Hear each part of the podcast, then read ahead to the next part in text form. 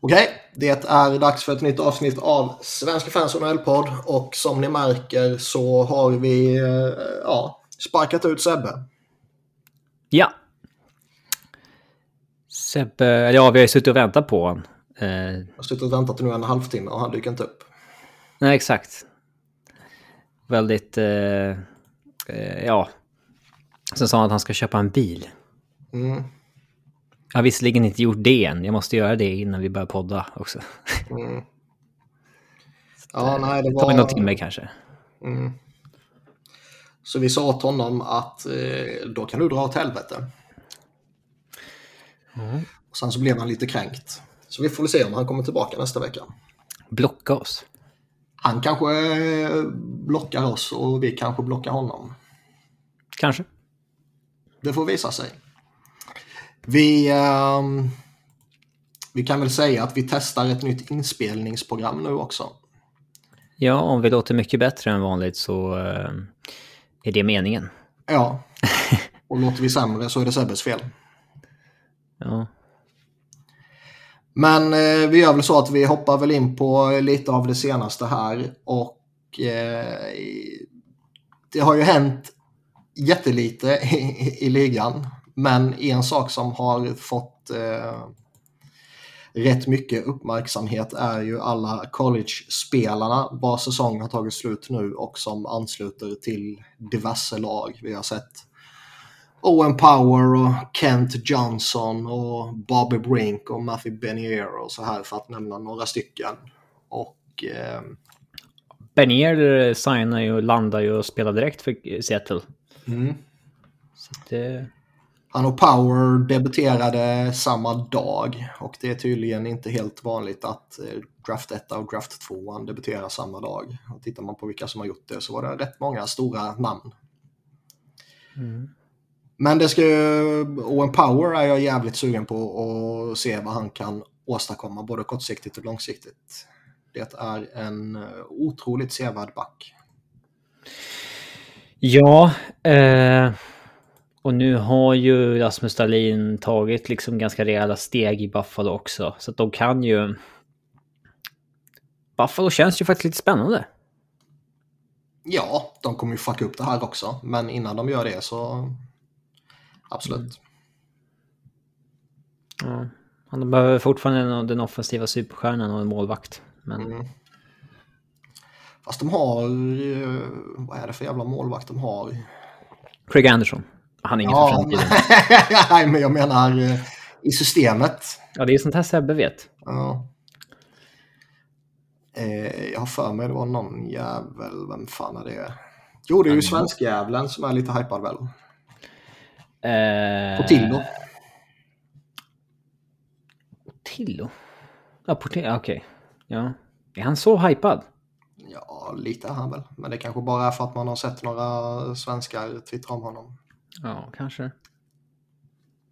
En svensk målvakt i systemet som gick i tredje rundan. Det är ju lite Sebbe att ta upp det. det måste man ju säga. Inte, inte riktigt eh, din stil. Nej. Jag gjorde misstaget att prata innan jag visste.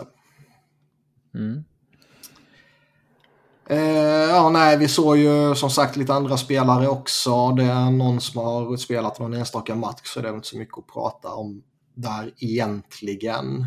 Du var ju eh, extremt mån om att vi skulle nämna Ben Myers ja.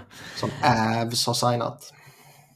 ja, han var etta på lite så här uh, ranking över free agentsen från college.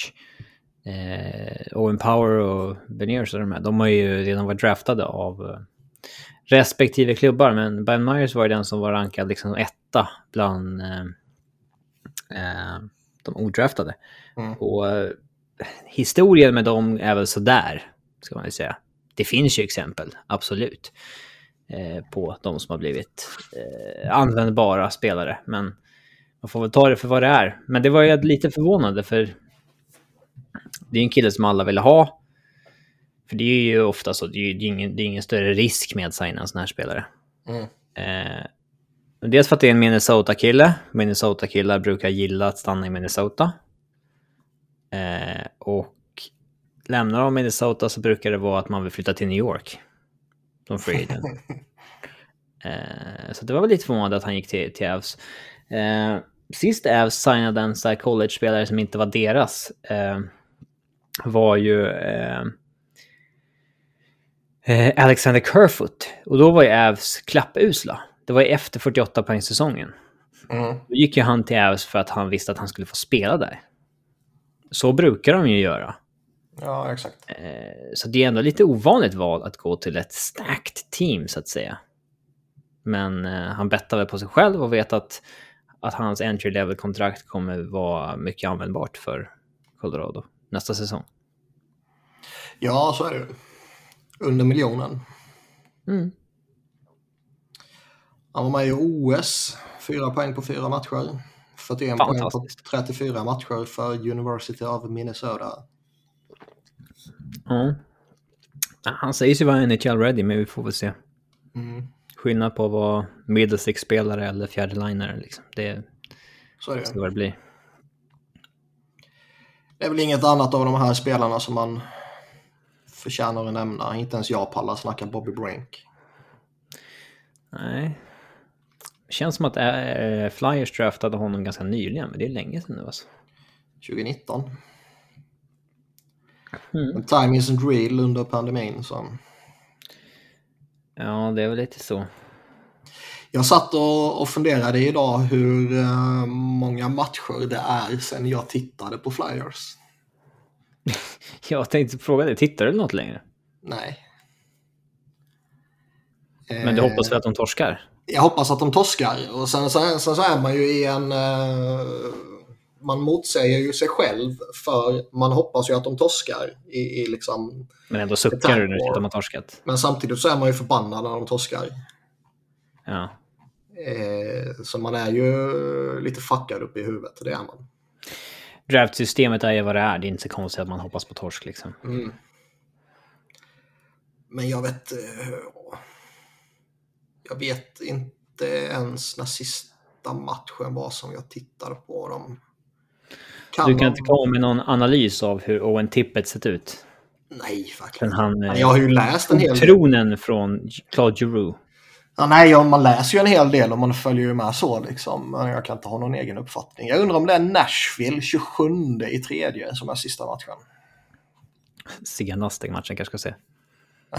ja, det är sant. Men det är ändå en, två, tre, fyra, fem, sex, sju, åtta matcher sedan dess som jag tror att jag inte har sett något av. Fan, 12 poäng på 47 matcher för Morgan Frost. Han var ju rätt hypad. Ja. Deppigt. Ja, alltså han är ju... Nu vet jag inte hur det har varit de åtta senaste matcherna. men, men innan dess så var det ju väldigt mycket upp och ner tycker jag. Han visar under sekvenser att det kan finnas någonting där och sen så eh, hastigt och lustigt försvinner han fullkomligt och så är han värdelös och allt sånt där. Men han är ju en han är ju en bastion, det kommer man inte ifrån. Sen har väl han väl haft lite oflyt med liksom 2021-säsongen gjorde han två matcher bara. Eh, det är klart att en sån skadefrånvaro kan liksom ställa till det rätt rejält i en spelares utveckling. Och när det sammanfaller med eh, det lite udda schemat som låg under pandemin så var det ju bra länge som han gick mellan matcher. Jag kommer inte ihåg hur länge det var nu, men anmärkningsvärt länge liksom. Och det är klart, det är ju inte bra i 20-årsåldern. Mm. Men vi får la se om man eh, pallar se något här framöver. Det är ju inte direkt eh, så att man sitter och liksom skriver upp i kalendern när det är match. Ibland har man vaknat och så har man upptäckt att de har spelat match. Jaså, det är inte ens så att du vet att de har spelat, spe- ska spela? Nej, jag har... eh, Har du koll på schemat då? Vilka möter de avslutningsvis. De har dubbelmöte mot Buffalo nu om några dagar. Det är ändå viktigt i The Tank Wars. Det är viktigt att torska där. Ja, Efter det har de Toronto, Montreal. Montreal, Pittsburgh, Chicago, Winnipeg, Ottawa. Ja, Det är blandning viktigt. av lite självklara torsk mot liksom Pittsburgh, Toronto och Winnipeg. Men Mm, jäkla skillnad på att drafta fyra eller åtta. ja, jävla i mig. De har ju en utomordentligt bra chans här nu att liksom... Jag tror, jag, de, de kommer ju inte ta topp tre, liksom. Tror jag inte. Mm. För det, det är nog lite för stort avstånd ner till Seattle, Montreal och Arizona. Men eh, eh, alltså fyra, femma borde de ju ha alla möjligheter i världen. Att nå. Ja. De är ju fjärde sämsta nu, men sånt där kan ju... Jag kommer ihåg när Avs eh, var dåliga 2013, det året man fick drafta ett och fick McKinnon. Så eh, då är det ju sista matchen det avgörs och Avs gör någon kvittering i slutet på matchen som håller på att kosta dem first overall. Som jag minns det. På den tiden var det också, det var ju garanterat att drafta mycket lägre. Alltså det var ju garanterat minst tvåa om du eh, Mm. kom sist typ. Eller Avs kom näst sist. Ehm, en poäng efter Tampa. Svårt att tro kanske. Mm. Men eh, då gör de ju någon kvittering i slutet på matchen som eh, håller på att kosta dem rejält. Men det blir ju någon goalie review och kontroversiellt döms bort. Mål från Chuck Kobasu. Mm.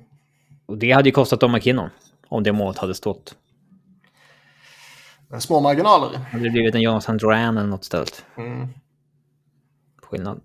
Ja, då skulle framtiden te sig lite annorlunda. Eller Barkov. Det kanske sett ut exakt som idag. Mm. Men jag i alla fall... Eh, det är ju bra för livet att inte titta på flyers. Ja. Snart är det off-season igen. Det är det roligaste. Ja, då kan man ju Drömma. drömma och lura sig själv till att eh, tro något bättre.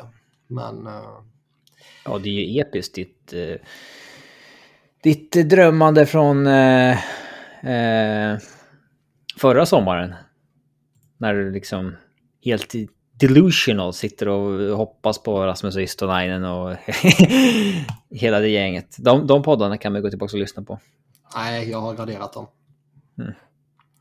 Men det är ju så på sommaren. Då intalar man sig att så här, men, jo, men om det här faller väl och det här, Ja. det här, då, ja, då, då kan det bli bra liksom. Nej, men så är det ju. Nu kom det ju idag, eller om det var igår, kan ha varit idag, så läste jag att ehm, eh, det, det sägs att eh, Ryan Ellis kanske inte är i ordningställd till training camp. Och det är också jätteskoj att höra. Vad hade han för skada nu igen? Det är inte... eh, Det var officiellt. hemligt va? Ja, det är typ hemligt. Det är typ, eller förmodligen, en lower body injury. Men eh, det kan ju vara tusen olika saker. Mm. Och jag menar, antingen är det ju, eh, antingen är det ju liksom en, en anledning till att det är hemligt för att det är något eh, kontroversiellt eller något illavarslande eller något sånt där. Eller så kan det ju bara vara så att han eh, inte vill att det ska bli offentligt. För att han är privat av sig, typ. Och då har det inte blivit det. Men eh, ja, han har missat hela säsongen nu. Det sägs att de typ fortfarande inte har bestämt sig för vad som är rätt eh, åtgärd för honom. Och som jag sa för något avsnitt sen, så liksom, om han missar en dag av training camp så är det ju ett fatalt misslyckande när han har varit borta sen oktober. Liksom. Så det är tragiskt och det är väl talande för den här jävla skitorganisationen också. Men vi släpper dem där tills vidare och eh, ja, en av få saker som har hänt i ligan sen vi spelade in senast är ju att Dallas Eakins är klar för en fortsättning i Anaheim. Det sägs att Ducks ska ha aktiverat en eh, eh, vad heter det, en klausul. Ja. Och det känns väl rimligt tycker jag. Ja, han verkar väl uh, uppskattad i Anaheim. Alltså helt... Det kan också vara så att de behåller kvar honom medan man går igenom den här uh, rebuilden. Ja, Men han har ju ganska gott rykte som uh, spelarutvecklare i Anaheim. Mm. Han gjorde ju sina hundår i deras AHL-lag och sådär. Ja, jag tycker väl att det är nu, nu när de förmodligen kommer gå in i ett år eller två här där man kommer eh, försöka utbilda och utveckla och framförallt liksom rotera in sina unga spelare. Så är väl det um, tämligen självklart att hålla fast vid honom. Mm. Och det ska bli väldigt spännande att se vad Anaheim gör. Det är alltid skoj när man har en sån ung stomme som de har och sen ytterligare något på, på väg och sen kommer de ju drafta ytterligare något i, till sommaren här. Och när man verkligen har rensat ner så jävla hårt som de ändå rensade ner nu. Mm. Men med tanke på åldern på Seagrass och Terry, om man nu tänker att Troy Terry på riktigt, eh, åldern på Cam Fowler till exempel, så borde man kanske Eh, eh, kanske var överväga tradea något picks för någon som är NHL-redo, men ändå ung. Det känns ju som att de kommer vara i, eh, i ett läge att liksom alltså ta, ja, ta Flyers som ett exempel. Liksom. Om Flyers behöver skaka av sig lite lönekostnader för att signa någon som man tror kan hjälpa dem så känns det som att Anaheim skulle kunna vara i ett läge där man liksom går efter Connectney eller någonting. Ja. Eller Travis Sunheim. Det är ändå, alltså det är ändå Trevor Seagrass prime man måste försöka bygga det här runt. Uh, oh ja. Han är ju 21 så att han har ju en prime i, kan ju ha en prime i 10 år till men uh, det verkar inte som att de kommer skeppa Ken Fowler och gänget runt, utan några av den här kåren kommer att vara kvar. Jo, men några måste man ju behålla. Mm. Det känns väl ändå rimligt att ha Ken Fowler och Adam Henrique och vad det kan vara för att eh, Kevin Shattenkirk för att bara vara lite pappor, typ. Ja. Eh, sen är ju frågan vad, vad, liksom, vad man ska göra för att ge Trevor Segras bästa möjliga utvecklingsmöjligheter? Är han en, en center framöver eller kommer han vara en winger och ska man i så fall gå efter en center till honom redan nu eller ska man gå efter en, en uppgradering på vingen? Så att han får Terry på ena sidan och någon som inte är Derek Grant på den andra sidan. Ja. Snackat mycket den här senaste veckorna känns det som. Fast de gjorde ju så jävla mycket kring trade deadline och sen har det hänt ytterligare lite grejer. Getslav slutar och sådär. Ja, det har vi inte ens nämnt. Eller? Jo, jo det pratade vi om förra veckan. Alltså. Vill du säga något nytt eller? Nej, något nytt?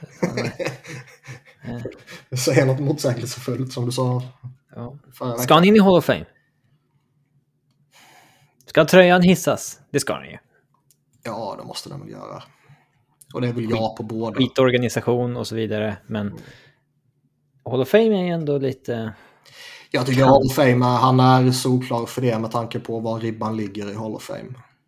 Mm. Om Hall of Fame skulle vara vad jag anser att Hall of Fame borde vara så är ju Ryan Getzlaff eh, långt ifrån självskriven.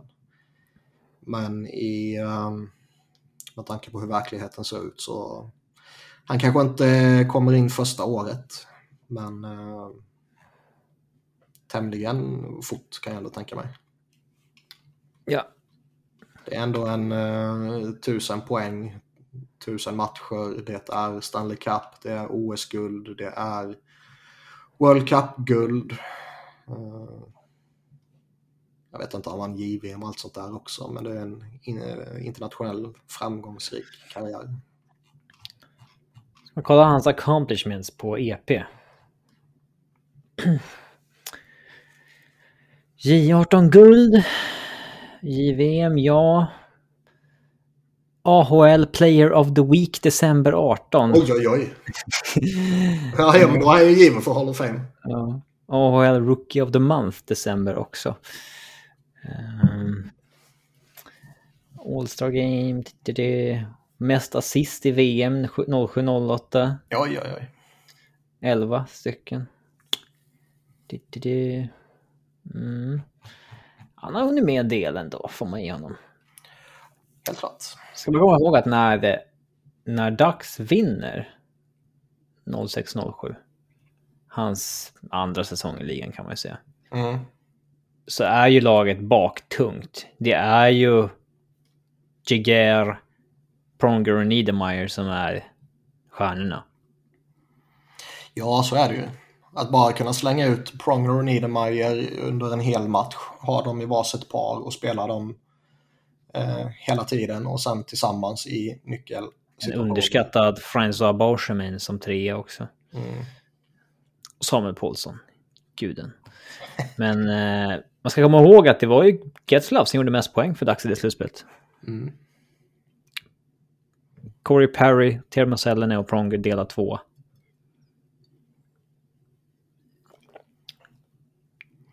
Ja, nej, Tim Sellen är fem mål i slutspelet bara. Andy McDonald tio. Det är ju det slutspelet som...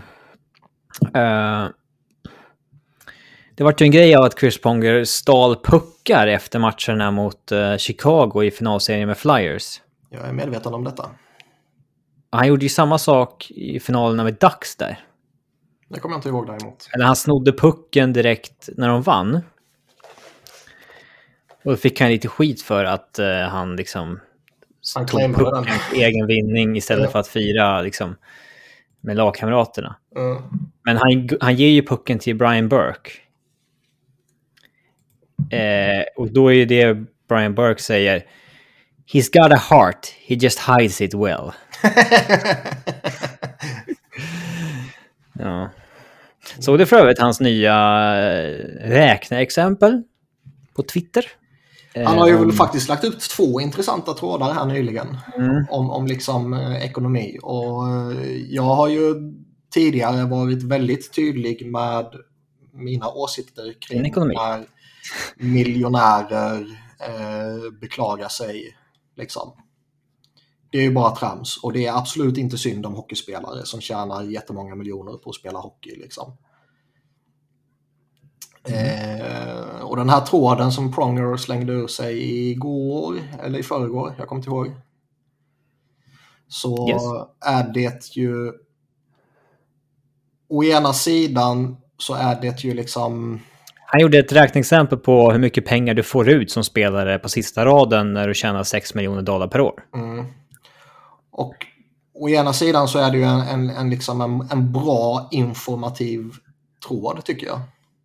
Det är mycket intressant att veta hur mycket de får ut efter escrow och eh, taxes och agentavgifter. Ja, Men tråden hade kunnat varit lite kortare när, det- när det är eh, när han lägger till.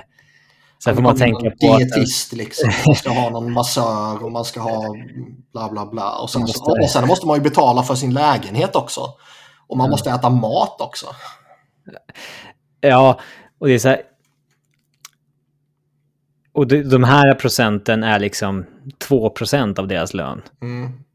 Och det är så här, ja, för vanliga människor är ju det här 100 procent av lönen. ja.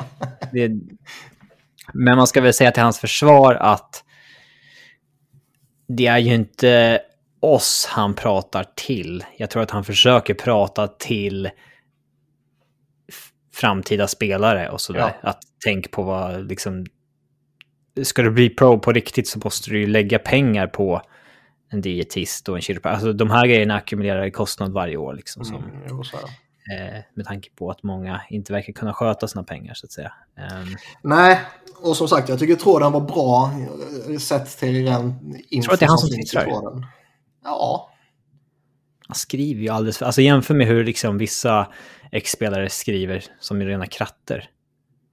Fast ja, jag tror Pronger, alltså baserat på hur man ändå har hört honom prata och hur han har agerat och sådär, så fan, jag tror han är rätt skarp ändå. Mm. Sen vet jag inte om han har någon utbildning och sånt där. Det är väl få hockeyspelare som har det, men han kan ju vara street smart för det. Ja. Jag vet, han kanske har utbildat sig i efterhand också, det vet man inte heller. Han har väl eh, jobbat för ligan va?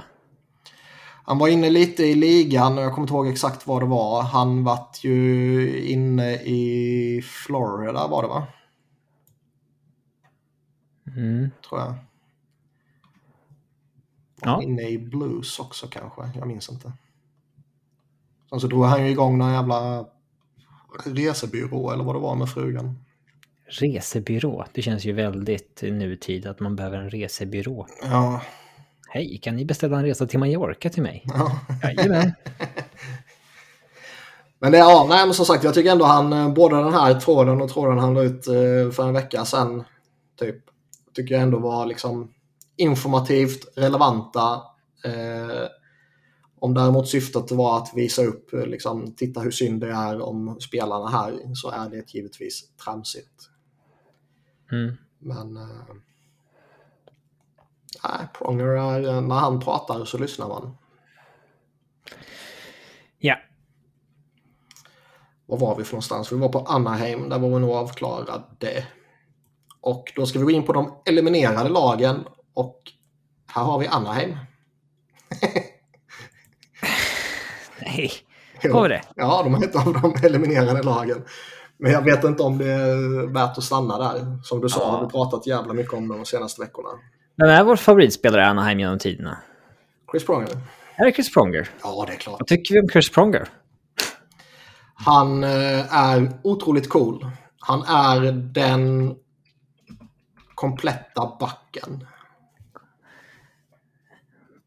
Backen? Han är ju den backen som...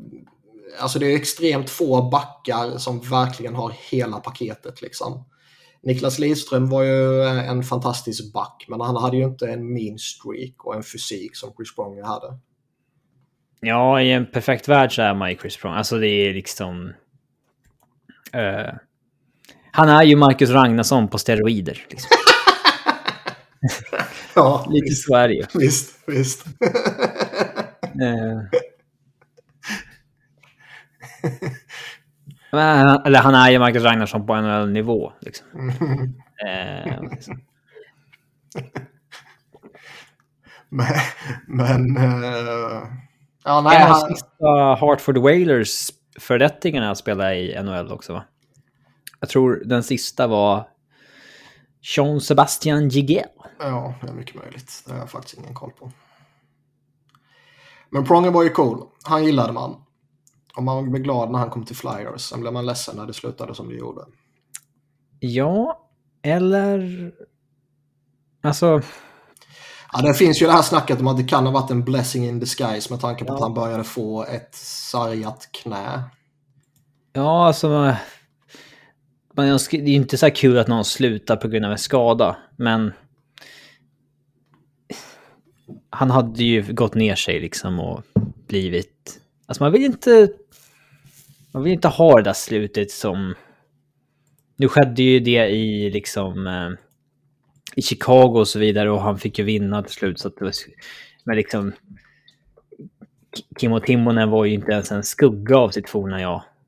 När han avslutar i, eh, i, i Chicago liksom. Nej, han hade, inte, ju... han hade väl inte spelat på hela säsongen innan han blev tradad för två second round har jag för mig. Ja. På grund av eh, blodpropp i benet tror jag det var. Mm. Och sen så kommer jag inte ihåg om han spelade något i slutspelet eller om det bara var i grundserien. Han måste ha spelat i... I, vad hette det? I, i slutspelet ju. Mm. Ja, ja, han var ju skitdålig. Det var det som var grejen. Ja, men var han det i slutspelet eller var han det bara i grundserien? Ja, han spelade.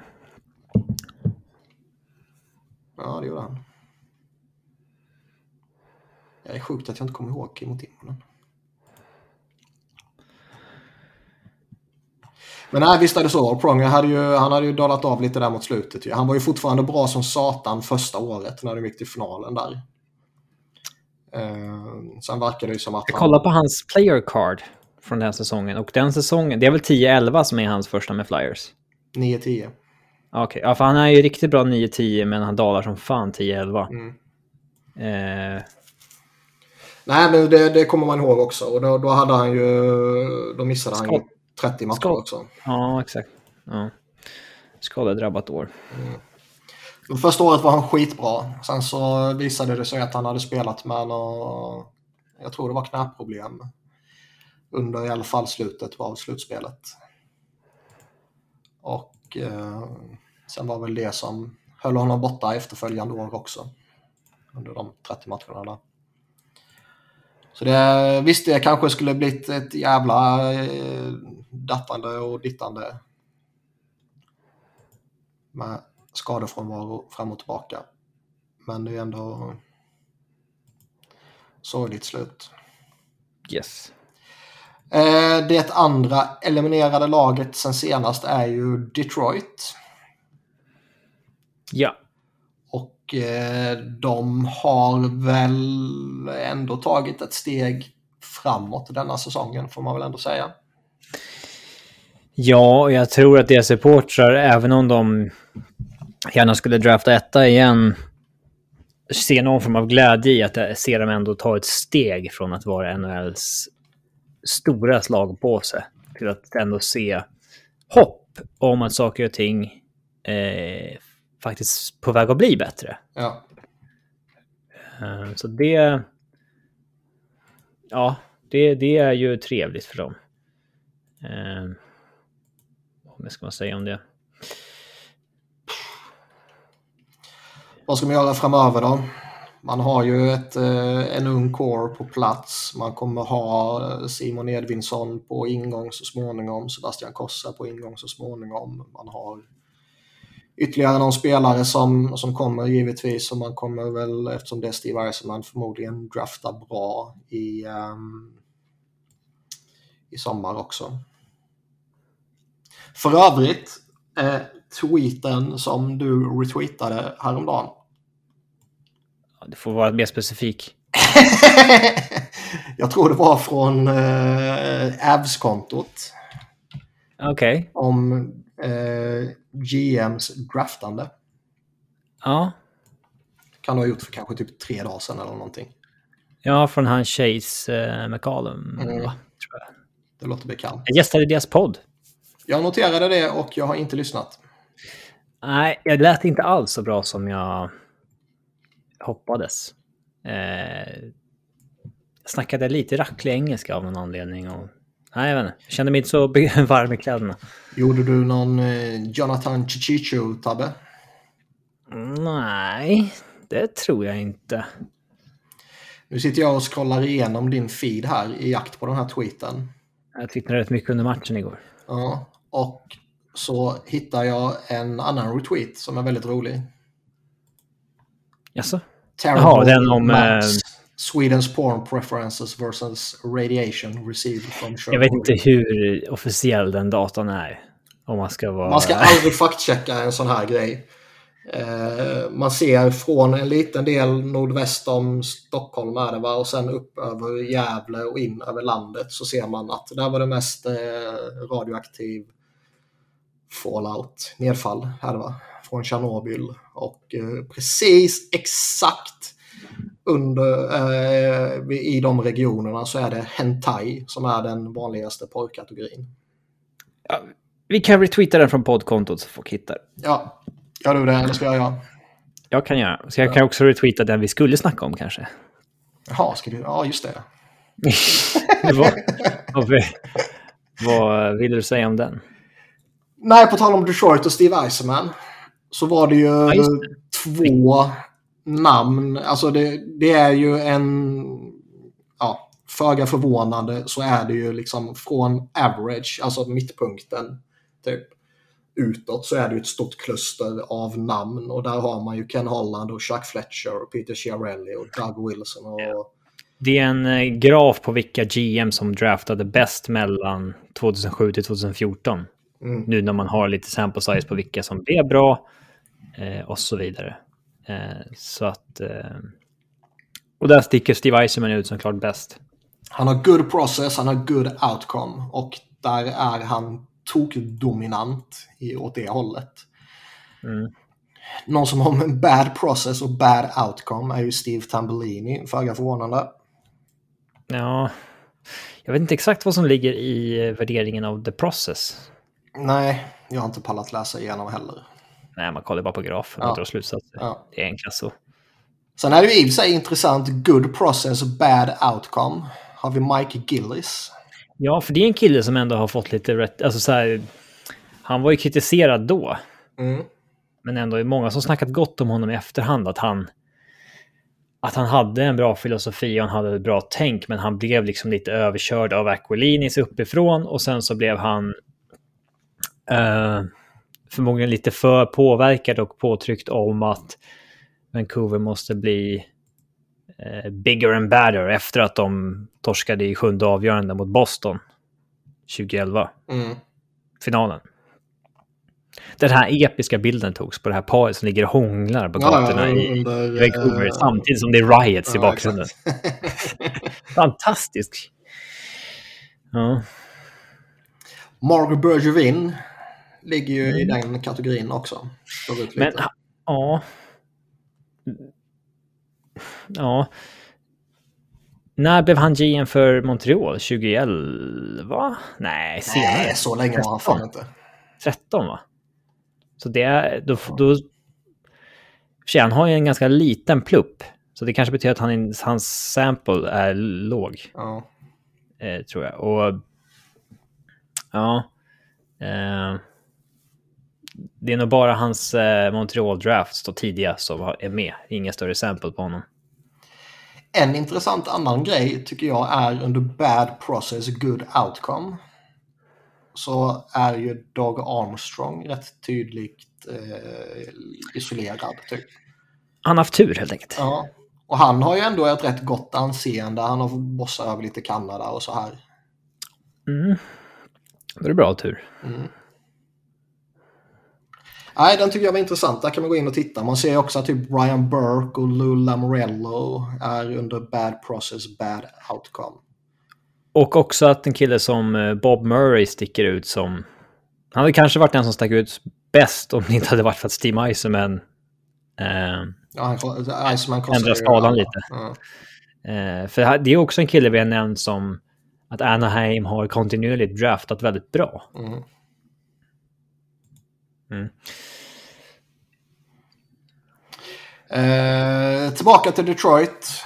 Är det något mer vi vill säga om dem så här inför sommaren, vad man ska göra? Vi har ju varit inne lite kring att man kanske ska försöka skaka loss Tyler Bertuzzi. Ja, känner man Iserman rätt kommer han ju sälja high på honom. Han gjorde ju lite ja. sådana trades i, i Tampa också. Typ att han skickade en Steve Downey när han var som hetast. Mm. Eh, och sådär. Eh, Finns det någon free agent som har så här tydlig Detroit-koppling? Visst är det någon det brukar surras om?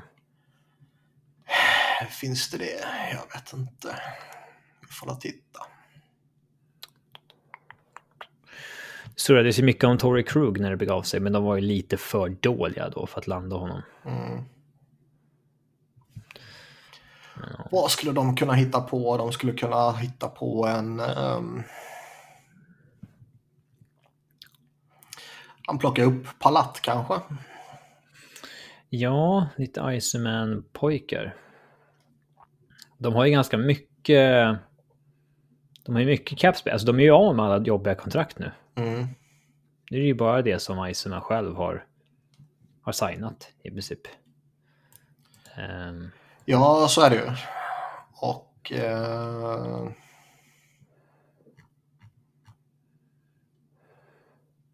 Ja, nej, det är ju ingenting där. Eh... det kanske är ett år för tidigt att verkligen gå ut och göra någon riktig splash. Alltså verkligen liksom, okej, okay, det är nu vi går för det. Men mm. Eh, man kan ju absolut se dem, då kanske det bara vara lite lata kopplingar och slänga upp palats sådär. Men det finns ju ändå ett antal intressanta spelare. Och vill man... Det är inte läge att eh, prova ett coachbyte. Alltså nu har de gjort bättre ifrån sig i år så det kanske blir en konstig timing men det känns ju, Blashill känns väl ändå som rebuild-coachen. Eller? Jag vet inte, jag tycker man får lite olika bilder av honom från supportrarna och ibland så känns det liksom som att ja, ja, men han kan väl sitta kvar fram till vi ska vara bra, då ska vi ha in något riktigt igen. Och sen så samtidigt så är det folk som vill sparka honom omgående. För att han... varken, De varken Detroit eller Iceman har ju någon större liksom, historik av att kicka coacher. Nej. Men förr eller senare är det väl dags. Han har ändå varit där sedan 2015 nu. Ja. Sju år. Han är en av eh, longest tenured mm. coacherna som finns. Men det är väl så att eh, så länge man bara ska liksom hårda picks och eh, ja, lotsa in spelare så kan man ju lika gärna behålla honom. Jag är ju skeptisk till om han är coachen som man eh, vad heter det levlar upp med så att säga. Mm. Men frågan är om de gör det redan denna säsongen. Det kanske är eh, ett år för tidigt i alla fall.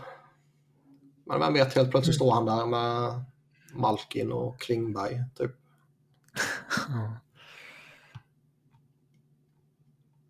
Men det är svårt att hitta något uppenbart. Han är ju en vild jävel, men han skulle ju kunna dra fram något sånt där. Absolut. Good draw. Mm. Fan vad knäckande om han lämnar Calgary och inte kommer till Flyers. Han är alltså plus 56 i år, Gaudreau. Ja. Det är ingen som snackar om han som någon tvåvägsgud för det. Nej. det där med plus minus, det verkar vi bara göra en grej av med backar. Mm. Det är lite konstigt. Ja, nej, men det är ju allmänt värdelöst och irrelevant i största allmänhet. Mm. Ja, men det, det tas upp som fan med backar, men aldrig ja, med så Men det är väl för att backar inte gör eh, lika mycket poäng, antar jag. De flesta backarna i alla fall. Nu när Devon Taves är plus 50 kommer man få höra det ett par gånger innan säsongen är över. Det sjuka är att Alex Goligoski är plus 40. Mm. 40? Har han spelat mycket med Spurgeon eller? Framförallt mycket bakom Kaprizov eh, ja. Zuccarello, tror jag. Ja. Men eh, eh, Spurgeon är plus 27 så det är inte omöjligt. Mm. Då, får det, alltså, då är det ju så att de har väl typ samma 5 mot 5 plus minus, men att Spurgeon är inne när de plockar målvakten. Typ. Men inte Goligoski. Det är väl så. Jaha, nej, vi, eh, ska vi säga något mer om Detroit eller? Eh, nej. Om vi tittar lite hur det går i ligan då. Slutspelsjakten och sånt där. Vi börjar i Eastern. Så finns det väl fortfarande ingenting att säga där. Det är lite inbördes placeringar som är aktuellt bara. Mm. Och, eh... Visst vill man att det blir Toronto-Boston? Ja. Det, det vore kul. Det vore skoj och sen ett nytt eh, Toronto-fiasko. Ja, alltså man vill ju inte ha Toronto-Tampa. Visst, det är också kul, för då kan ju Toronto genuint ryka i första rundan igen. Men... Ah! Det vore Nej, men det, det, det, ro, det, roligaste vore väl ändå... Från... Det roligaste med Boston om de torskar. Ja, jo, jo. Men Boston, Toronto och Florida, Tampa är ju eh, det roligaste. Ja. Men det lär det väl inte bli. Eh, och det är väl lite inbördes placeringar där som sagt som, som du var inne på som, som lever där. Så jag vet inte om det är så mycket att säga om det. Tittar vi på Western så är det lite... Washington för övrigt, alltså om de får möta Florida i första Den är ändå ganska... Visst, Florida är favorit, men man vill ju inte gå upp mot Ovechkin och dem i en första runda. Som typ President's Trophy-vinnare.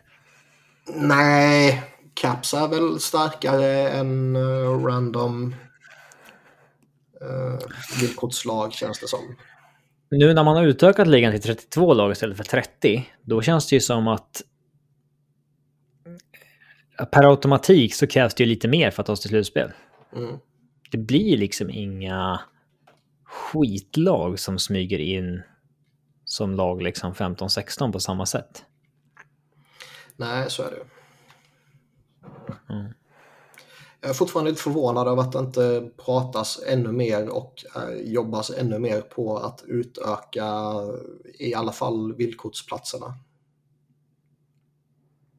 Så att det kommer vara typ fyra eller sex lag på villkortsplatser som ger upp om de två sista i något upplägg. Vad, vad, vad tycker du om att de ska ha ett, det här covid-slutspelet, att det är fler lag som går till slutspel som ska spela en, först, en runda först och sen... Ja, jag är lite anti det. Ja, det, det, det blev ju för mycket när de körde det upplägget ju. När det var alla utom sju var det va? Det, det är tråkigt om för många går till slutspel. Det ska vara, alltså ska man köra 82 matcher då ska det ju fan vara liksom en bedrift att ta sig in tycker jag. Absolut. Eh, och ja. sen, det ja, vart ju ja. för korta runder för de lagen. Mm. Så det, liksom, det blir för mycket coin flip där. Och sen, det är tråkigt att bara spela om sidning från liksom omgång 60 och framåt. Ja, verkligen. Det ska ju vara... Ja.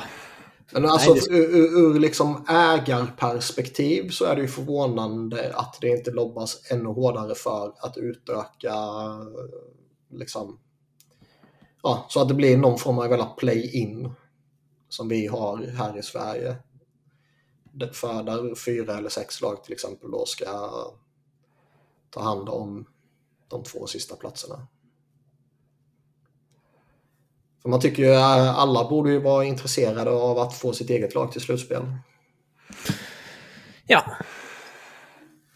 Men eh, vi går till Western. Där är det ju i alla fall intressant kring eh, villkortsplatserna.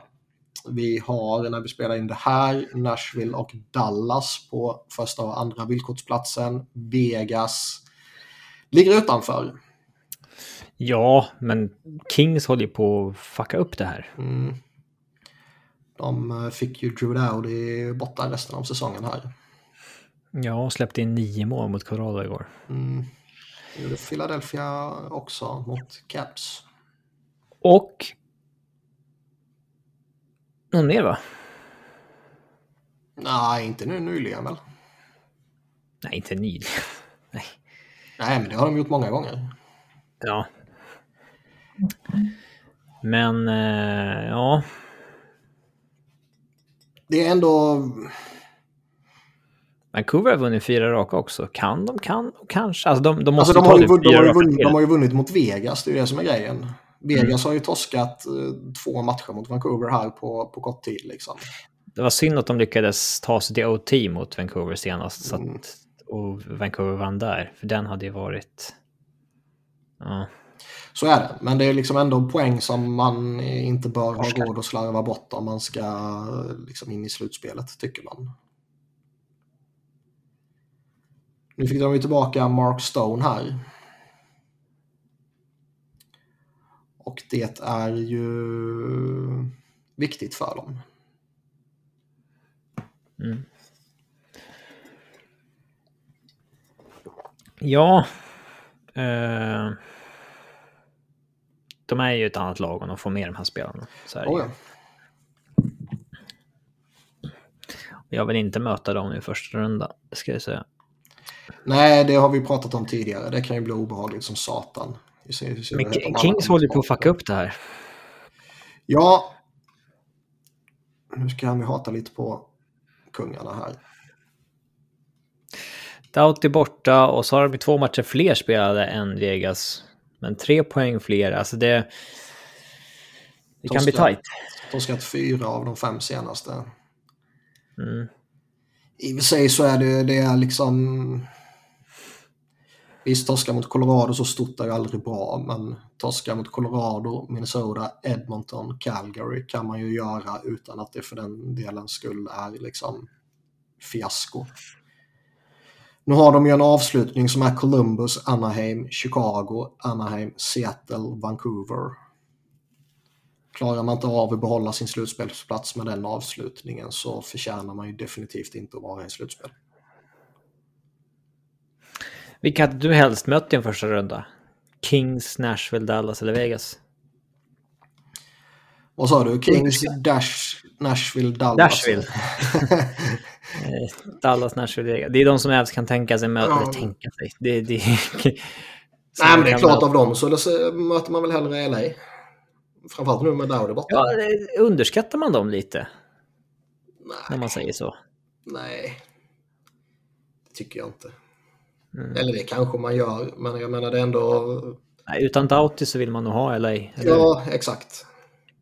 Han har ju ändå... Han är ju fortfarande bra. Men det ska väl mycket till för att det... Alltså... Det går väl typ inte att få LA förresten, eller? Ja, de kan väl eh, krascha. Ja, men de måste väl... Alltså Dallas tillhör ju Central och... Eller...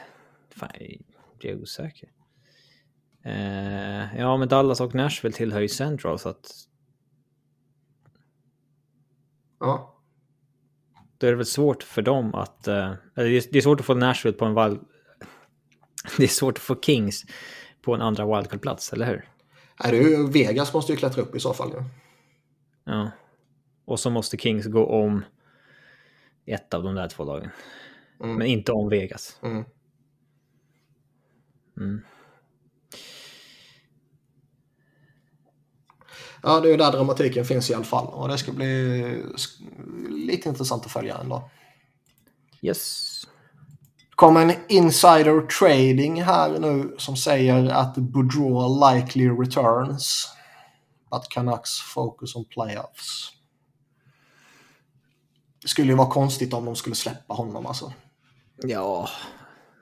Nej, kör bara på. Ja. Han är ju bra. Mm. Annars kan man ge mig fan på att Flyers kommer typ anställa Tortorella och sen dagen efter kommer Boudreau och eh, Barry Trotz bli tillgängliga. Ja, då kan du i alla fall inbilla dig att de hade tagit någon av dem. Men det mm. kommer de, hade de inte tagit ändå. Nej, jag vet.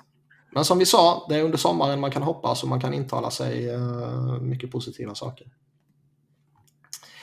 Vi gör väl så att vi hoppar in på lite lyssnarfrågor här och vi går direkt på Rangers. Vad tror ni om Rangers i ett slutspel? Är de redo att gå hela vägen? Eller är de ett lag som behöver spela några slutspel och misslyckas innan man kan gå hela vägen? Likt Tampa och Washington. Har de så många slutspelsrookies? Starkin och Fox typ kanske, men... Mm många, de har ju många ärrade veteraner också. I Panarin, Zibanejad och Kreider och Truba. Är inte för övrigt Chris Kreider den sjukaste 50-målsskytten i modern tid? Han och Chichicho. Ja, kanske. Ja, det är ju riktigt... Ja, men alltså det är inte det är inte så konstigt om man ser till vilka han spelat med. Nej, givetvis. Men han skulle... Sen har ju skottprocent på över 20 procent i år. Mm. Han skulle nog velat vara pending UFA nu. Han är visserligen... Eh... Alltså han har visserligen hög skottprocent historiskt. Han ligger ju 15 procent över sin karriär, vilket är högt. Men eh, 20 procent är ju... Ja, alltså han ligger ju 25 procent över sin norm. Mm. Eh, så att... Eh, mm. Men ja visst, det är väl det mest otippade.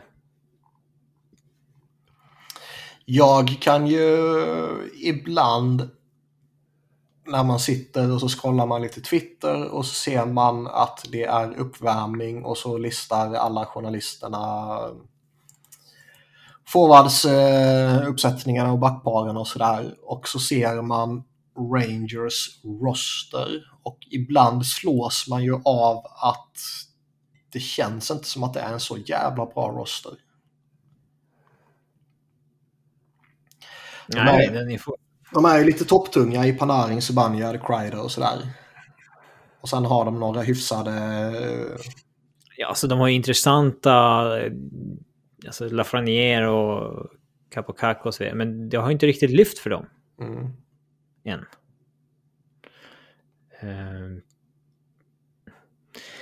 Så visst, det är fortfarande inget bra djup.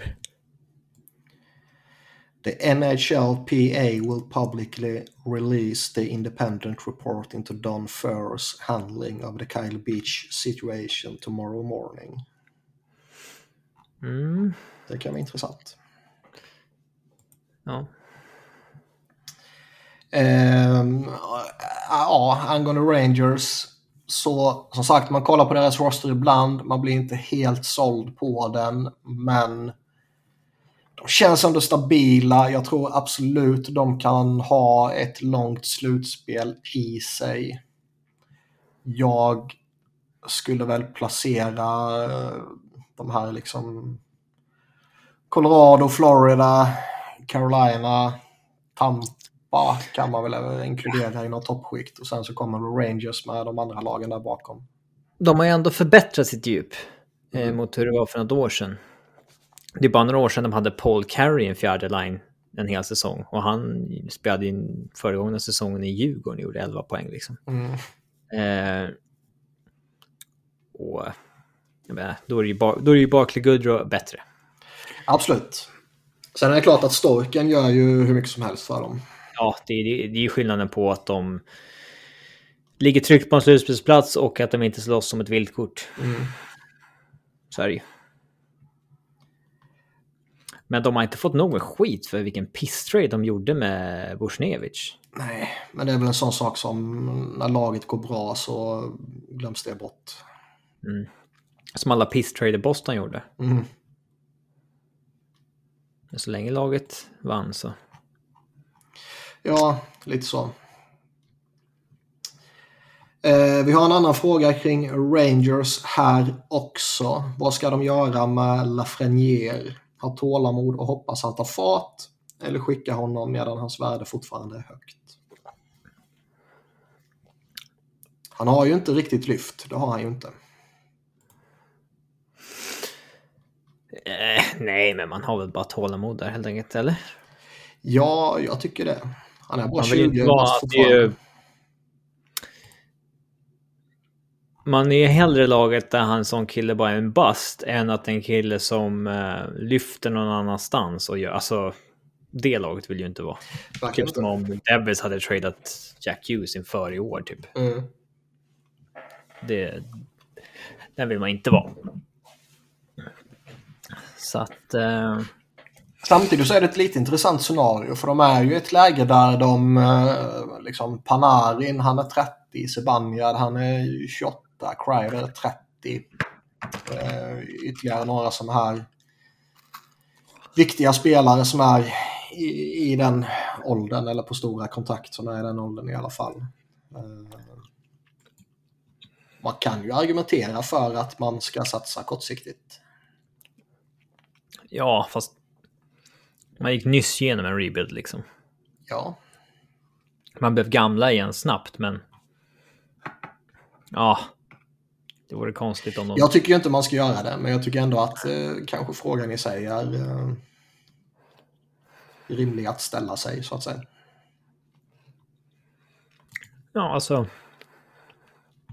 Man har ju satsat lite kortsiktigt med Andrew Kopp och sådär nu. Mm.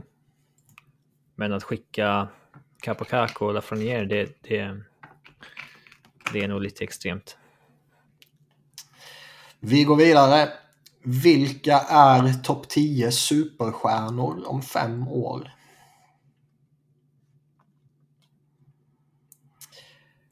Conor McDavid är väl fortfarande där. Ja. Austin Matthews är där. Troligtvis. Det borde han vara om fem år. Ja. Men vad hade vi sagt för fem år sedan? McDavid. Matthews, Eichel. Om vi går tillbaks. Ja, nu är säsongen 21-22. Så om vi går tillbaks till säsongen. Vad blir det? Uh, uh, säsong, ja, det blir som säsong, efter säsongen 17-18 helt enkelt. Mm. Efter säsongen 16-17 blir det kanske. Ja. Den säsongen så vinner McDavid poängligan på 100 poäng. Bakom honom så är det Crosby, Kane, Bäckström, Kucherov. Man hade nog sagt Kucherov ändå fortfarande, eller? Ja. Han gjorde ju för fan liksom 128 poäng säsongen efter. Alltså... För sig, 16-17, det var hans första säsong när han var så över point per game. Men där och då skulle man väl nog ändå... eh, Alltså han var ju nämnd som världens bästa spelare för tre år sedan. Ja. Nej, det intressanta där är ju kanske snarare hur man skulle eh, resonerat kring de som är lite äldre än honom. Alltså Crosby Kane typ. Ja, de hade man ju inte sagt var topp fem om så här många år. Nej. Uh, Scheifele var sjua i poängligan då på 82 poäng på 79 matcher. Hade vi sagt honom. Vi hade nog inte sagt Dreisaitl. Det här var en säsong när han gjorde 77 poäng, men vi var inte övertygade om att det var liksom ehm, där för att stanna. Nej, nej. Kanske sagt Pasternak som gjorde 70 poäng den säsongen. Vad skulle, hur skulle man t- re- resonerat kring Brent, Brent Burns där? Ja du. Men visst, Austin Matthews gör 40 mål den säsongen. Säsongen 16-17. Det är klart att man hade sagt honom. Mm. Men ja, blickar vi framåt så McDavid och, hon, och, och Matthews. Vi har väl... Eh,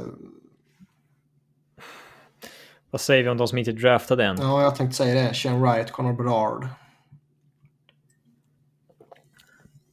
Jag kan inte tillräckligt mycket om dem för att säga att de är bäst i världen om tre år. Liksom. Nej, Connor Bedard är ju intressant utav helvete. Det är ju han som är mer intressant av de två. Ja, men samtidigt, Jack Hughes var ju lika intressant. Mm. Och ja, han är ju bra nu, men det är ju inte liksom in i ligan Sidney Crosby-nivå, pang liksom. Bedard eh, draftas ju först om ytterligare ett år också dessutom. Mm. Så det är kanske lite tidigt att, att slänga upp dem. Men eh, vad kan vi mer ha?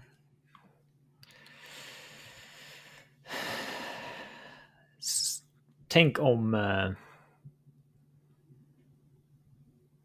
Tänk om Jason Robertson är ligans bästa left-winger. Ja, kanske. Vad är McKinnon om fem år? Ja... Han är ju 31 då. Mm. Nog inte dålig, men... Topp 5. Mitch Marner. Fan, Sjukt att Matthew Kachuk har liksom en 92 poäng säsong hittills. Ingen pratar om honom för att Johnny Hockey har 10 poäng mer. Alltså, Kaprizov. Alltså är han... Mm, han är Han är svår. liksom Han är svår. fem i ligan i år liksom. Mm. Cale McCarr kanske? Ja, om man ska nämna någon back så är det väl han. Mm. Ja, den var fan svår det här alltså. Kyle McCarr känns nästan liksom unsustainably bra. Alltså det kan liksom inte hålla i sig så här. Nej, var jag sjukt, tycker det. liksom. Precis som det blev med Erik, Erik Karlsson. Fast McCarr är väl eh, yngre? Än Erik Karlsson? Ja. Mm. Ja, alltså. McCarr är äldre än man tror. I och med att han gjorde några år på college och så där och kom in eh, sent. Han fyller ju 24 i oktober. Jo, men, men han är väl ändå... Eh, Erik Karlsson var ju några år äldre när han eh, var i sin prime där väl? Ja, han kom ju också. Han gjorde ju, han gjorde ju ett hundår i AHL och så där ska man ju komma ihåg. Erik Karlsson. Så att, eh, Eh, Det kanske finns lite mer spelutrymme i- hos Makar. Men alltså det är ju inte omöjligt att Rasmus Dahlin är ligans bästa back om fem år. Ja, Owen Power. Ja, fast ja, Det är Owen Power som är den intressanta backen i Buffalo. den är intressanta av dem. Den är Den enda intressanta. en som kan vara intressant. Ja, Eh, nej, men jag, jag vet inte tillräckligt om Owen Power för att liksom säga att, alltså, att, att vara så övertygad om att han... Eh, ja. Det är klurigt med backar, för de måste ju verkligen få chansen i en stor roll för att så här, uh, explodera poängmässigt. Forward kan ju liksom bara ta sig den rollen genom att göra mycket poäng i 5 mot 5 och så till slut kommer man få spela powerplay. Men så är det ju. Och det är enklare att låta en forward eh, liksom ta lite tid på sig för att det finns så många forwardsplatser så att man kan ha tålamod med honom. Det är lite annorlunda med en back ju. Eh, Och typ Victor Hedman tog ju rätt lång tid på sig. Så här, ja, absolut. I alla fall för att explodera poängmässigt. Eller de försökte ju liksom tvinga in honom i PP och så där början, men det lyfte ju inte riktigt. Mm. Eh, men det tog ju eh, sina år. Vilken sjuk karriär han har egentligen, Victor Hedman. Alltså den där kommer ju liksom inte riktigt uppskatta och reflektera över förrän det är över på något sätt. Men Han kan ju Sin- inte ha varit bra eftersom han inte har gjort ett enda OS. Nej. Han är ju 31 nu. Lika gammal som Niklas Lidström var när han vann sin första Norris. Ja. Det är sjukt alltså. Men Viktor kommer inte hålla lika länge som Lidas. Nej. Nej, Lidström var ju ett unikum. Ja, framförallt för att han inte spelade så fysiskt och kroppen höll och alltså ligan går snabbare och snabbare och snabbare. Eh, eh, Det borde vara... Dels kan man ju säga att spelare kommer hålla längre för att vi blir mycket bättre på träning, kost, återhämtning och så vidare. Men ligan blir snabbare och snabbare och snabbare också. Alltså det, det, kom, det, det är nog svårare att hänga med efter 30 allt mer. Ja, det tror jag. Framförallt med sån storlek. Moritz Seider har ju en Norris om fem år. Ja, det är bara han har. Det kan man ju slå fast alltså. Definitivt. Ska Roman Josie ha en till? Eh, ja. Han ska ju ha en i år. För att han sticker iväg i poängen. Jag tror att när man gör sådana helvetes många poäng som han gör så... Slutet. Vad sa du? På slutet också. Ja, Alltså det blir ja, lite det är recency reason- bias. ja, det. exakt. Och då är det ju... Jag kan inte se ett annat scenario där någon annan vinner. Förutom att han redan nyss vann en och Makar har inte vunnit en. Så att bägaren kan tippa mot... Jo, det skulle väl vara det givetvis, men det är ändå alltså... Så länge han ligger, så länge han har övertaget i liksom poängligan. Fast det är allt mer analytics-folk som är involverade i röstningen. Framförallt styr agendan på hela hockey-Twitter på ett sätt som... Men inte på de gamla, det är väl fortfarande journalisterna som röstar på Norris va? Ja, det är det. Ja, det är det. Och där... Eh, nej, jag, gör man en sån historisk säsong som han är på väg att göra och han är uppe och... Liksom, Vi får ju se om han når 100 poäng. ja, skulle han nå 100 poäng då känns det ju självklart liksom. Men även om han landar på 97-96 något sånt där så... Nej, Sen, alltså jag, jag skiter i om Kay McCarr vinner Norris eller inte. Det betyder noll. alltså, Nej, men så är det. Har man siktet inställt på kuppen så är ju det sekundärt givetvis. jag, jag, jag ser nästan helst att mina spelare inte vinner. För att det adderar ju en mille när du ska resigna dem. Så är det ju. Fast det ligger rätt långt framför Makar. Ja, det hade varit en annan grej om han var UFA, eller RFA i sommar. Mm. Då hade det varit eh, tufft. Ja, men så är det ju. Kommer vi någonstans med superstjärnor om fem år? Har vi någon målvakt? Det Storken? går absolut inte att förutse. Det Hart? kommer ju vara en snubbe som gick i femte rundan förra året. Ja, Nej men det är ju så. förmodligen. Jävla stollar. Ja. Alltså, jag retweetade ju den från poddkontot också om draftvalens värde, eller så här hur, vart de har draftats. Eh, Ja, Ja. den läste jag också innan. Och då är det ju liksom... Eh, forwards, tydligt indikation på att du måste drafta eh, högt som fan för att pricka rätt. Alltså, du, det är lätt att pricka rätt högt på Mm. forwards. Svårare med backar. Målvakter är ju Ja, jävla ren jävla... Alltså det är... Singla slant på vem du tar i vilken runda. Liksom. Det spelar ingen som helst roll. Typ. finns ju liksom... Visst, det finns en Vasiljevskij som går i första runda ibland. Men det är ju lika många... Skulle vi gå igenom alla ligans starters i år, hur många av dem har gått i en första runda? Nej, det är ju få målvakter som gör det. Om vi bara tar de som har startat över 50 matcher. Connor Helleback har startat flest. Han gick i femte rundan. Jose Saros har startat näst flest. Han gick i fjärde rundan. Sen har vi Jakob Markström. Han gick i eh, andra rundan faktiskt. Lite konstigt, för han var ju så jävla hypad när han var 17-18. Mm. Vasiljevskij gick i första rundan. Ted Shedemko gick ju i andra rundan. Tristan Jari. Andra rundan. John Gibson, det är väl en first rounder va? Nej, second rounder också. Alltså det har ju varit några enstaka målvakter här mot slutet nu. Spencer Knight och, och Sjätte runda på lite sånt Kimper. här som har gått i, i första rundan nyligen. Annars är det ju undantagsfall. Ja, men det är fortfarande bara hype kring dem. De har ju inte blivit någonting än. Nej. Fjärde runda på Grubauer. Eh, Mark Fl- Fleury var ju first overall såklart. Så Mm. att, eh, Fredrik Andersen draftades ju två gånger. Ja. Han eh, gick ju... Ja, han nobbade i första laget och gick in i draften igen, eller hur, hur det nu var. ja, något sånt var. Elvis i tredje rundan. Så alltså, det är ju... Det är ju vad det är. Det... Shesterkin i fjärde rundan. Han är bäst i ligan nu. Mm. Det är därför det funnits en debatt om att ifall målvakter ska draftas senare. För att lagen helt enkelt är för dåliga på det just nu. Ja, alltså när de är äldre. Ja, Ja. men det är väl ganska... Lagen får väl bara bli bättre på det helt enkelt. ja. Eller så- Alltså så får det vara som det är. Du måste ju inte pricka rätt med dina målvaktsdraft. Alltså det, det är ingen som säger att du måste göra det. Nej, nej, nej.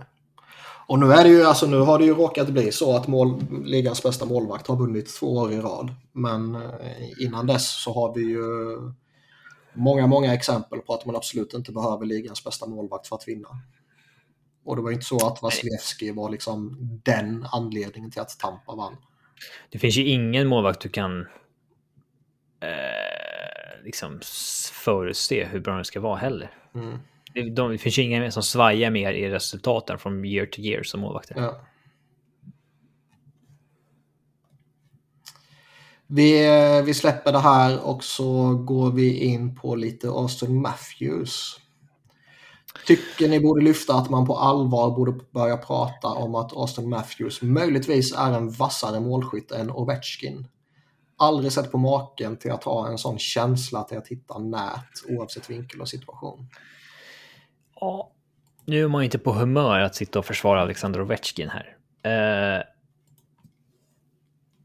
men Matthews har ju ett bredare register i hur han gör mål. Så är det. Ska man vara lite, lite väl eh, hård så är ju Ovechkin... Eh, han gör ju Bara bara, ett mål numera. Ja. Ja, visst han har väl gjort mål på alla möjliga sätt Jo, också. Men men om, ju... om man generaliserar lite så är han ju det. Även Stamkos var ju liksom så här patenterade superskottet från The Office liksom. Mm. Men eh, Matthews gör ju mål på alla jävla möjliga sätt. Suger in pucken och schwom från vilken vinkel som helst. Mm. Eh, det är ju häftigt att se. Men eh, han måste göra det i tio år till om vi ska snacka om Ovechkin-nivå. Det är det som är grejen. Ja, ska man prata om det i en isolerad säsong så kan man ju absolut slänga upp jämförelsen. Men ska man göra det i något sorts större perspektiv så är det ju som du säger. Ja, eh, man ska komma ihåg att Danny Heatley snittade ju typ 45-50 mål 5-6 år i rad. Mm. Men det är en jäkla svår grej att göra det över liksom 15 år. Oh ja. Det finns ju de som har varit, gjort det i 2, 3, 4 år. En, alltså en Corey Perry prime liksom. ja. Det är ju det rimliga eh, egentligen. Men eh, det är ju det som eh, han måste göra, Matthews. Men just idag skulle man inte betta emot honom direkt. Nej, nej. Ehm, 24 år, 25 i september här. Sex säsonger i ligan. Mm. 40, 34, 37, 47, 41, 58. 41 på 52 matcher i fjol ska Mm. sägas. Han har ju bara gjort 82 matcher en gång. Eller han har ju bara gjort över 70 en gång. På grund av lite skador och sen covid. Eh, eh, covid. Så att... Um, Nej, han är... Eh, det ser så jävla enkelt ut för honom också. Han bara tar pucken och sen bara åker han igenom ett helt försvar ibland. det ska bli intressant att se vad han kostar att resign, resigna sommaren 2024. Jävlar. Ja, det lär väl eh, dessutom bli ett år tidigare. Alltså att han ska signa ett år tidigare. Ja. Ja, om han signar där. Han vill hem till Arizona, tänker du? Ja, spela inför för 3500 eller 4-8. vad fan det I... Nej, men alltså. Han kan nog ändå hålla dem rätt hårt, Toronto, med att det är jävla pay-up eller så. Oh, ja. Skulle han ha marknaden så lär det ju... Det var skit han kommer få om han liksom kräver 15 mille Ja, på stan i Toronto och så vidare. man hoppas ju det. Någon måste ju vara den som börjar driva upp lönerna. Ja. Om Chris Pongers räkneexempel stämmer. Spelarna får en dräglig vardag. Ja. De måste ju kunna leva. Ja. Eh, vi fortsätter med lite caps. Det känns som att det är sista chansen för Washington i år. Hur långt tror ni att caps kommer i år? Första rundan, andra rundan? Frågetecken. Är det verkligen sista? De kan väl lika gärna vara bra nästa år också, eller? Kanske bättre nästa år till och med för att de inte haft samma... Eh, jag menar, Beckis har ju missat mycket och Mm. visst, de är ju inte ett ungt lag direkt, men kåren är fortfarande intakt. Ja, så är det väl. Man... Eh, det är väl kanske någon av de här lite äldre än eh, TG Oshie eller något sånt där som kan börja droppa av lite. Men man tycker ju typ Ovechkin, Bäckström borde ju fortfarande hålla en god nivå. John Carlson också. Wilson och Kuznetsov. Uh, Kuznetsov i och för sig, det känns ju som att han mycket väl skulle kunna bli tradad. Ja, eller bara så här, fuck it. Han Snorta jogging the army eller istället. någonting. Alltså, eh, han är lurig jävel. Mm. Så jag håller, jag håller väl med. Jag vet väl inte riktigt om detta är eh, sista chansen. Det, som du sa, det skulle ju till och med kunna vara så att chansen är större nästa år för att Bättre målvaktsspel nästa år, får bättre mål, jag var på säga det, får de bättre Ja. målvaktsspel från någon av dem som de har tillgång till eller så kommer det in någon ny. Mm. Eh, ja, nej, det känns som vi tar till, eh, tar till sista chansen lite för, för lättvindigt på lag ibland. Mm. Har vi absolut gjort oss skyldiga till själva ett par gånger kanske. Ja, jävlar i mig. Eh, Nej, så det känns som att man kanske ska vänta lite där. Mm. Eh, lite Colorado, med tanke på bredden och hur Avs går så kanske det finns någon spelare där som gemene man underskattar för tillfället. Om det finns vad då? En spelare som gemene man underskattar. Eh, ja, i höstas hade jag väl sagt Logan O'Connor, men han har inte gjort mål på 50 jävla matcher typ. alltså, eh, han kanske inte har nått 50 än. Men senaste målet är... Uh, ja, vad blir det? När var det? Ska vi se. Han gjorde mål 2 januari. Så det är ju, ja, han närmar sig 50 matcher utan mål. Eh, så det är svårt att säga honom kanske. Men gemene man underskattar nog... Eh, jag vet inte om han riktigt har fått det erkännandet än, men Devon Taves är ju liksom en topp 5-back i ligan. Men det är ändå Kyle McCarr som står i the spotlight liksom med sina 26 mål. Jag tror han är ett eh, bra exempel. Jag kan tänka mig att Nitushkin är ett annat bra exempel. Ja, Nitushkin är ju en andra som... Men en del analytics-folk verkligen börjat pumpa honom nu alltså. Mm. Att det här är... När var senast vi hade en, ett reclamation project som, som blev så väl? Äv signade ju honom för liksom 800 000 dollar eller någonting för två år sedan. Ja. Som UFA. Och han kan ju signa liksom 6 gånger 6 i sommar typ. Ja, fan det, det var en svår fråga. Man kommer ju inte, i, alltså studsar man tillbaka och får en bra karriär igen så kommer man inte ihåg det. Nej, men det är ingen av de här... Jag menar, Alexander Wennberg köptes ju ut liksom ur sitt Columbus-kontrakt. Men han har ju inte fått en okej okay, liksom, säsong i Seattle och sådär. Men det har inte varit det här uh, toklyftet efter det. Eller... Galchenyuk har inte lyft liksom. Och det är ju som om Galchenyuk skulle lyft nu. Mm. Och bara bli en stjärna igen. Mm. Kanske Duclair? Ja, ja, ja, Duclair är nog inte fel. Även om hans underliggande inte är liksom eh, något fantastiskt och det är mer att han är en del av en väldigt trevlig miljö i Florida tror jag. Jo, men vad fan, 30 målsskytt är 30 målsskytt. Ja. För han hade ju den säsong sjukt var att liksom, det var ju han, Max Domi och eh, eh, Keller som var Arizonas framtid där. Mm. Och så bara pannkaka. Men... Eh, ja, det är ett bra namn. Studs. För han, han fick väl också ta... Han tog väl skitkontrakt i Columbus, i Ottawa innan det blev Florida, va? Eh, ja, och han var väl dessutom... Stäm... Han tradades ju till Chicago, men han signade ju inte billigt där. Liksom. Nej.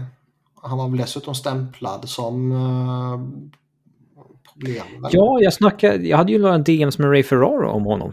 Just det, ja. Dock för, alltså, har du märkt att DM-historiken på Twitter försvinner ibland numera? Nej, det tänker jag inte på. Okej. Alltså bara gamla grejer menar du? Eller typ Ja, gamla. Också? Ja, men jag skrev till um, Friend of the Podcast Emil Ullbrand idag. Han, så har all historik bort. Fast nu är historiken tillbaks. Ja. Alltså. Det kanske bara spökar för mig. Ja. Uh, se att hans första DM till mig var i september 2015. Hej Robin, hoppas allt är bra. Planerar du att åka på Frölunda DIF i november i Göteborg? Liksom, varför skulle jag göra det? Den var ju lite random. Mm. Ja, jag åker på alla Djurgården Hockeys bortamatcher varje år. 30 stycken om året. Uh, mm. Har vi snackat om att Ryan Hartman eh, gav långfingret till Evander Kane? Eh, nej, det har vi inte snackat om. Och... Det var bara några dagar sedan. Det är egentligen ingen stor grej. Det roliga var ju att det startades en GoFundMe för att betala hans böter eftersom alla hatar Evander Kane. Ja, och Evander Kanes exfru har ju, vad, vad heter det, Vän, vänmåat säger man väl, swishat. Ja. Till Hartman. Ja, det är ju klass. Ja. säger en del om hur vedervärdig människa Evander Kane verkar vara. Ja, det verkar inte hon vara någon eh, ängel heller, vad, vad det verkar som. Men eh, Nej, jag tror inte att han har lockat till sig de bästa nej. tjejerna heller kanske genom åren. Ja, Okej, nu ska vi prata lite på Sebbe. Sebbe. Varför la Sebbe ner lacrosse-karriären? Svårt när man är 1,60 lång. Alltså, Mm, när alla växer ifrån en så... Det är lite som att spela basket och vara kort. Det är ju så att ska man vara framgångsrik i lacrosse så måste man ju ha size. Vi pratar ju mycket om size inom hockeyn, men inom lacrosse är det liksom allt. Mm. Reach, liksom. Size och reach för att kunna, eh, ja, vad säger man, krångla in eh, Krångla in. ja, ett mål. Det är, det är ju mycket liksom, eh, ja, lite kvicka sidledsförflyttningar och lite rörelser med, med liksom eh, klubban och sen så eh, snatta in skiten och då behöver man ju lite reach för eh, de där målvakterna är ju eh, lite bumliga typ. Ja. Så det, ja. Jag tror inte han var tillräckligt skicklig heller. Nej. Hade inte drivet. Pannbenet. Mm. Eh, så snackade han väl något om att det var långt till träningen, va? Ja. Henke Larsson var ju en sån. Eh, när Helsingborg försökte värva honom från Högaborg. Då ville han ju inte gå dit för att det skulle vara så långt att cykla. Typ. Han var ju typ så här 21. alltså det, det är inte så här... Ja, det är riktigt eh, special. Mm. Eh, det är kul att han var en sån. Men sen så vet jag att när Oskar Måsson skulle göra en intervju med alla tränare om mental träning, hur de jobbar med det ämnet. Då sa Henke Larsson, eh, jag kan svara kort. Jag tror inte på det. Antingen har man det eller så har man det inte. Ja. Och Oskar Månsson var så här, okej, ja ja. Sen så ringde, Oskar, eh, ringde Henke Larsson tillbaka efter två minuter och bara, eh, du, eh, måste, typ så här, insåg att det här kanske låter rätt dumt om man publicerar. Du, eh, ja. Eh, nästa fråga här. Hur tror ni Flyers framtid kan se ut? Vad vill Niklas se för förändringar kring ledarstab och spelartrupp? Hur bör man bygga truppen kommande 3-4 åren? Det vore ju helt sjukt om det kom in den frågan igen. Alltså vem har... Eh, Ska man dra det lite snabbt bara så tror jag ju att man absolut inte kan spekulera 3-4 år framåt. Utan eh, de kommer försöka köra sina quick fixes nu till sommaren. Och eh, beroende på hur det faller ut så kommer man ju ta liksom eh, ja, riktning. Ska vi låtsas att den här frågan har ställts på riktigt eller? Det är inte jag som har ställt den. Ja men det är det ju. Nej, nej. Men, men som sagt, jag, alltså beroende lite på hur, hur deras quick fixes faller ut så eh, kommer man ju antingen liksom bränna ner skiten fullkomligt om ett år eller så kommer man fortsätta försöka harva sig framåt. Liksom. Hur tror du att det tär på intresset om det blir en fullständig Arizona-nedbränning av Flyers om ett år? Och du vet att nu är det kanske 6-7 år innan man är bra igen. För mig eller generellt? För dig? Eh, alltså, är det någon större skillnad från vad det har varit de senaste tio åren? Det är väl ändå lättare att så här rally behind en tok rebuild på något sätt. Att bara gotta ner sig i draften och liksom, alltså så här, Ja. man kan ju embrace på ett annat sätt. Framförallt om man liksom, alltså har en sjuårig rebuild framför sig. Den, den är ju jobbig. Men, men som det ser Inbillar sig att den är fyra år eller tre år. Ja, men liksom som, man, som det har sett ut lite de senaste åren så kan man ju ändå göra det på tre fyra år. Mm. Eh, kanske till och med kapa ytterligare ett år om man får någon, eh, någon jackpot som, som Rangers gjorde med Panarin och, och Fox till exempel. Ehm, men veta att man har sju års rebuild framför sig, den är ju inte rolig. Innan man kan vara med och slåss om Ja. en slutspelsplats. nej, det, det, nej, det, usch. Men eh, jag skulle väl kunna se alltså en, en, en, en vanlig rebuild så att säga. Om ett år. Beroende på hur det går. Och då bör man ju rensa huset fullkomligt. Alltså hela jävla ledningen, varenda jävla dåre på kontoret och varenda jävel på hela tränarstaben och ledarstaben och allting ska ju bara eldas upp. Allt. Mm. Mm. Sen så är det, ja, vi har pratat om vad man kan göra i spelartruppen tidigare. Liksom. Vi har pratat lite kring ledarstaben och sådär. Men eh, Mike Joe kan ju under inga som helst omständigheter vara kvar. Och skulle han vara kvar så är det ju ett tydligt tecken på att den här organisationen och Chuck Fletcher inte vet vad man gör. Om man nu inte var övertygad om det redan. Sen vad man vill ha istället, det, man får väl vänta ut och se lite vad som händer. Skulle Islanders vara så korkade så de sparkar Barry Trotz, inte för att jag tror det kommer ske, men säg att de gör det, så vill man ju hugga där. Annars blir det väl en uh, Tocket eller Tårtan, typ. Mm. Tårtan skulle ju potentiellt kunna vara lite underhållande i alla fall.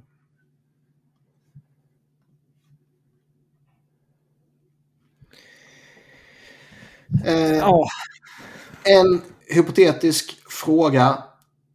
Tror ni Capitals hade låtit Ovechkin fortsätta jaga rekord om han före 9-11 uttryckt starkt stöd för bin Laden och Al-Qaida men efter 9-11 hänvisat till att han bara är en hockeyspelare, har familj och bin Laden är ju ändå hans klanledare. Så kan därför inte fördöma något.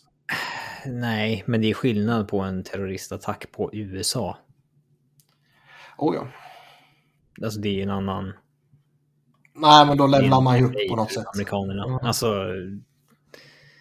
Det som händer i Europa skiter ju de i egentligen. De skiter i det, de vet inte riktigt vad det är för någonting. De tror att Europa är ett land och ehm, det är garanterat så att det är massvis av amerikaner som knappt vet vad som händer och framförallt inte bryr sig om vad som händer.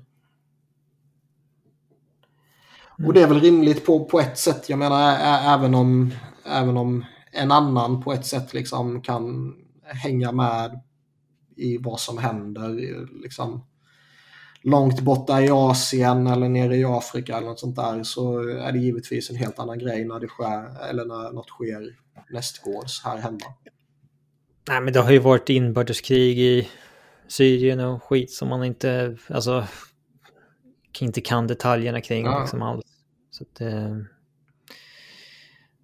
det har ju alltid funnits eh, elände någonstans i världen.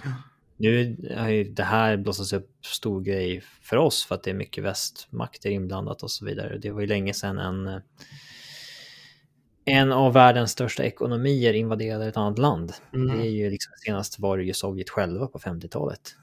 Mm. Citera inte mig på det för att det var... Den info fick jag från Sebbe.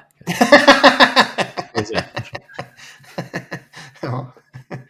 Eh, Så att han får ansvara för det som eh, står. Mm. Eller sägs. Ska vi börja lägga till det? Ansvarig utgivare Sebastian Norén. Varje avsnitt. ja. Alla hatmejl när jag har snackat skit kan ni skicka till honom istället. Det är bra, för Sebbe är liksom reggad på Cayman Islands. Så han kan liksom ta alla, ta alla lawsuits och sånt där. O, oåtkomlig. Han eh, sa vi det, han bara fick för sig att han skulle köpa bil också, bara sådär upp, rakt upp och ner. Mm. Eh, vi har en följdfråga här. Vad sa du? Dyrt att ha bil, va? Ja, det är det väl. Men det är väl kanske billigare i USA med tanke på att eh, bensin och diesel är billigare där.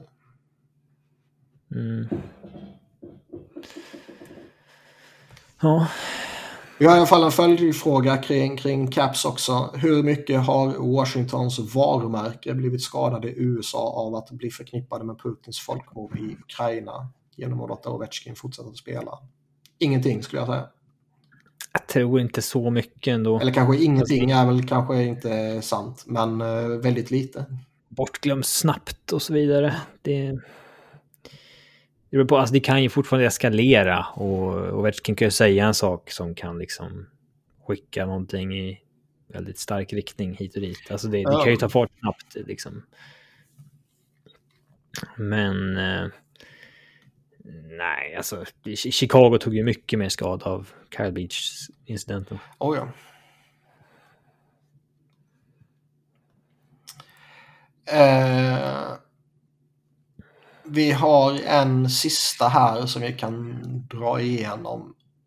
Hockey är enligt min mening en, eh, eller har enligt min mening varit en rätt tuff sport med mycket fighter och konfrontationer.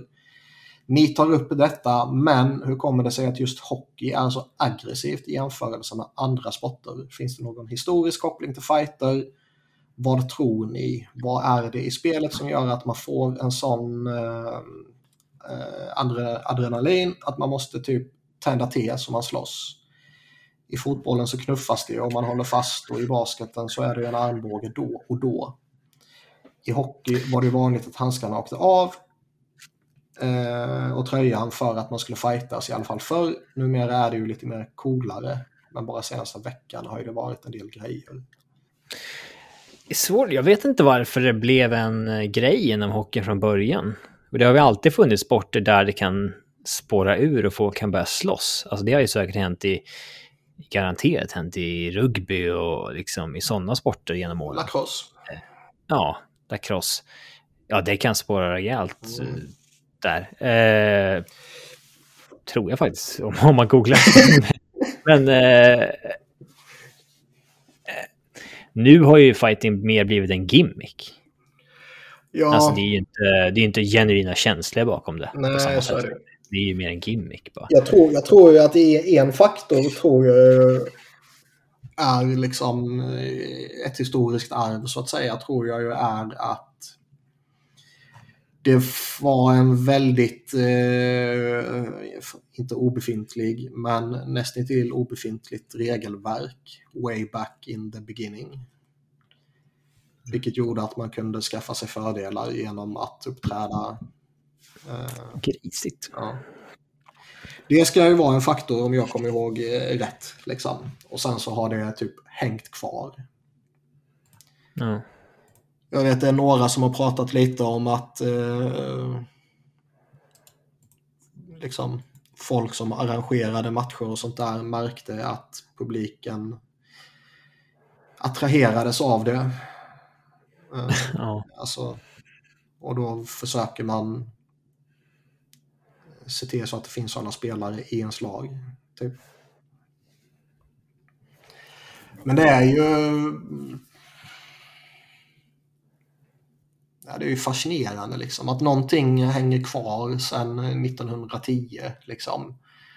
Eh, och inte faller bort när man lär sig eh, ja, skadorna genom upprepat, eller vilka skador man kan få av upprepat våld mot huvudet. Och man ser hur det går för många av gamla fighters, alltifrån vilka hur, de, eh, ja, hur deras hälsa är till att de faktiskt uh, går bort. Liksom. så är det ju anmärkningsvärt. Konstigt att det, blev, att det inte blev en större grej den där sommaren när fem, va? Jag kommer inte ihåg. Före detta, eller nuvarande fighters i NHL dog. Mm, jag kommer inte ihåg exakt hur många det var, men ja. Derek Bogard, Wade Belak, Rick Ripien. Och någon mer. Vad jag säga? Jag minns inte utöver dem. Ja.